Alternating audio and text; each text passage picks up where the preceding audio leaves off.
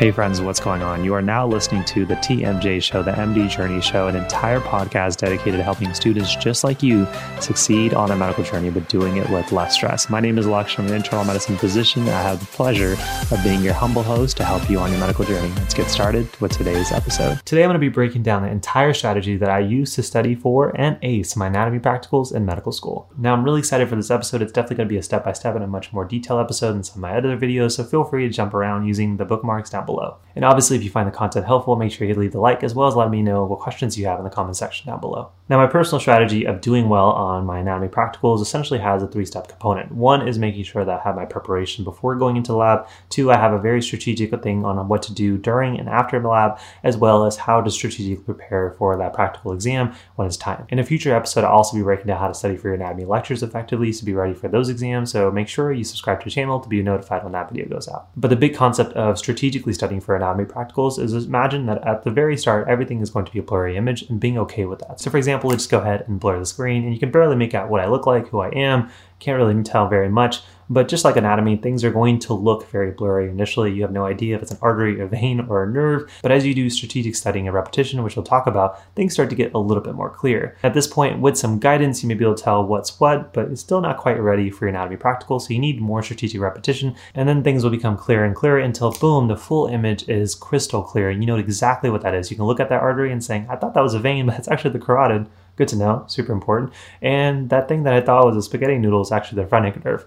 And now you're ready to take your anatomy practical. So throughout today's episode, I'm going to be breaking down the strategy of how to make things clear very strategically. So first, let's go ahead and start with how to prepare for your lab before you even go in. Now, my personal opinion, the more prepared you are going into lab, the more effective it will be to build your foundation. The same way that, for example, if you're building an IKEA furniture, if everything kind of looks the same and you kind of just read the instructions very briefly, it still doesn't make sense. But if you know what the pieces look like and if you've read the instructions detailed, then when it's time to build it, at least not for IKEA furniture, but for normal furniture, it's a little bit easier. In the same setting, before you go into your anatomy lab, you want to make sure that you're as prepared as possible and have some rough mental model of what you're going to be expected to be seen. So let's break this down into its own individual mini steps. So step one is to identify your most helpful resource to really understand the dissection. Now, most institutions will usually give you kind of a dissection guide and often some video associated with the dissection that you're expected to do. If you have access to these, these are probably all you need and a great place to start to get an overall foundation of what you'll be expected to see the next day in lab. If your institution only gives you the text but not the videos, then just go ahead and Google the dissection that you'll be doing and then find it on YouTube. And people have done great jobs of showing examples, and they'll be very similar to things that other institutions share with their own students. Now, once you've identified these high yield resources, the most important out of the video and the text for me personally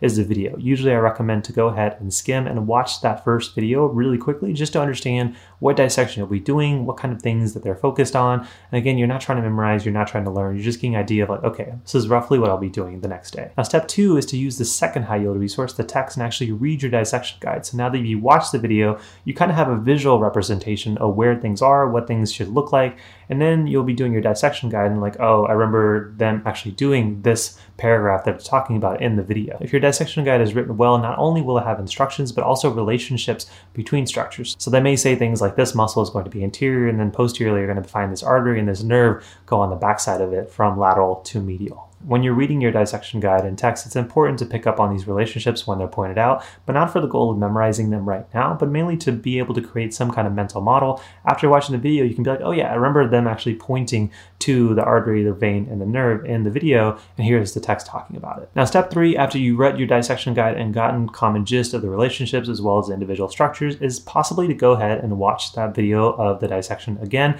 Now that you actually understand what things you'll be expected to do, you've seen the lab happen once, you've understood the text. Now go ahead and actually watch the video for understanding. I'm saying, oh, there's the carotid read about it, I've seen it now twice. It may seem redundant, but all of this is going to be helping you create an effective mental model before even going into dissection. And then finally, step four is to create a hit list of everything you're expected to learn. So usually with dissection guides that are effective already have a hit list at the very end of the chapter, but if they don't, try to create some kind of Word document in Notion or just Microsoft Word or a piece of paper if you're a fan of Notebook and add all the structures that you're expected to find the next day in lab, ideally in the order that you'll be expected to find them. And if you're going to create a digital copy, consider even printing out one that you can take to dissection lab. It is okay to get dirty because now you have a running list of things in order that you should be expected to find before you walk out of lab that day. And then finally, step five is optional but highly recommended is to use an online resource to truly solidify your mental model. Now, one of my favorite free resources to use include websites like Anatomy Zone. Now, if you're not familiar, it's essentially a YouTube channel that is now a website, but it, you can look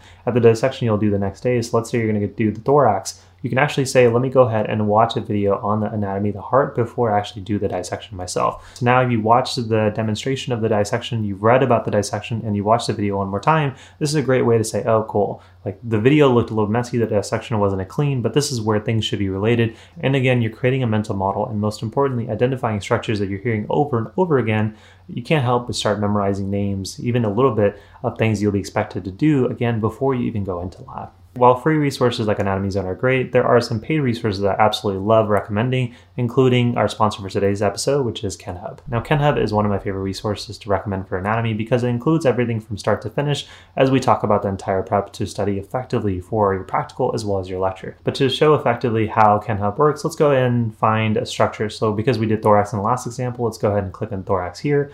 Now, the nice thing about KenHub is essentially have individual modules for different parts of that same area of the body. So, for example, if we go back into the heart, we have multiple different modules about individual things that are going to get into a lot more detail. So, let's actually just talk about the surface anatomy of the heart. Now, the beauty of KenHub is that if you're somebody who enjoys text and reading, and then they obviously have everything there for you, it's written very nice, but it's also still very high yield. But they also have their own video content for each individual module. And most importantly, those videos are short and you can actually speed them up even more using their own video player. But arguably the part about KenHubs and their modules that I enjoy the most are these quizzes. Now, again, you want to create a mental model for a structure before you go to anatomy lab. And while of course you can go ahead and take the time to make your own flashcards and images for your labs, why not just use KenHub's database to practice identifying important structures? So if I click start quiz, the nice thing about KenHub is that they stratify depending on how well of that information you've truly mastered. So as a preview of what this will look like, often you'll have images, either one or two, and they're going to be asking you to click which one represents the anterior cervix. So there's ideally this one, cool, into the heart.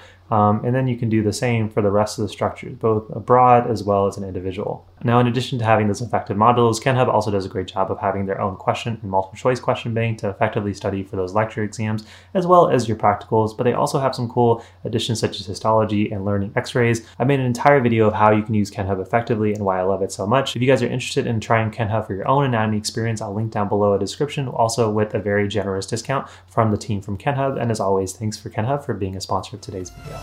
Hey friends, hopefully you guys enjoyed today's episode. If you did enjoy it, I want to make sure you don't miss out on future episodes and definitely consider hitting that like and subscribe button on your favorite podcast listening platform. And if you want a little bit of extra bounty points, we'd love it if you leave an honest review on iTunes to help the channel and the mission of the MD Journey grow. And also, by the way, if you're interested in getting that unfair advantage in medical school and avoiding the most common mistakes that myself and other medical students have made, definitely check out our most popular programs we have for you here at the MD Journey, including the Med School Domination Bundle, as well as our personalized one-on-one coaching programs, which will be linked down below.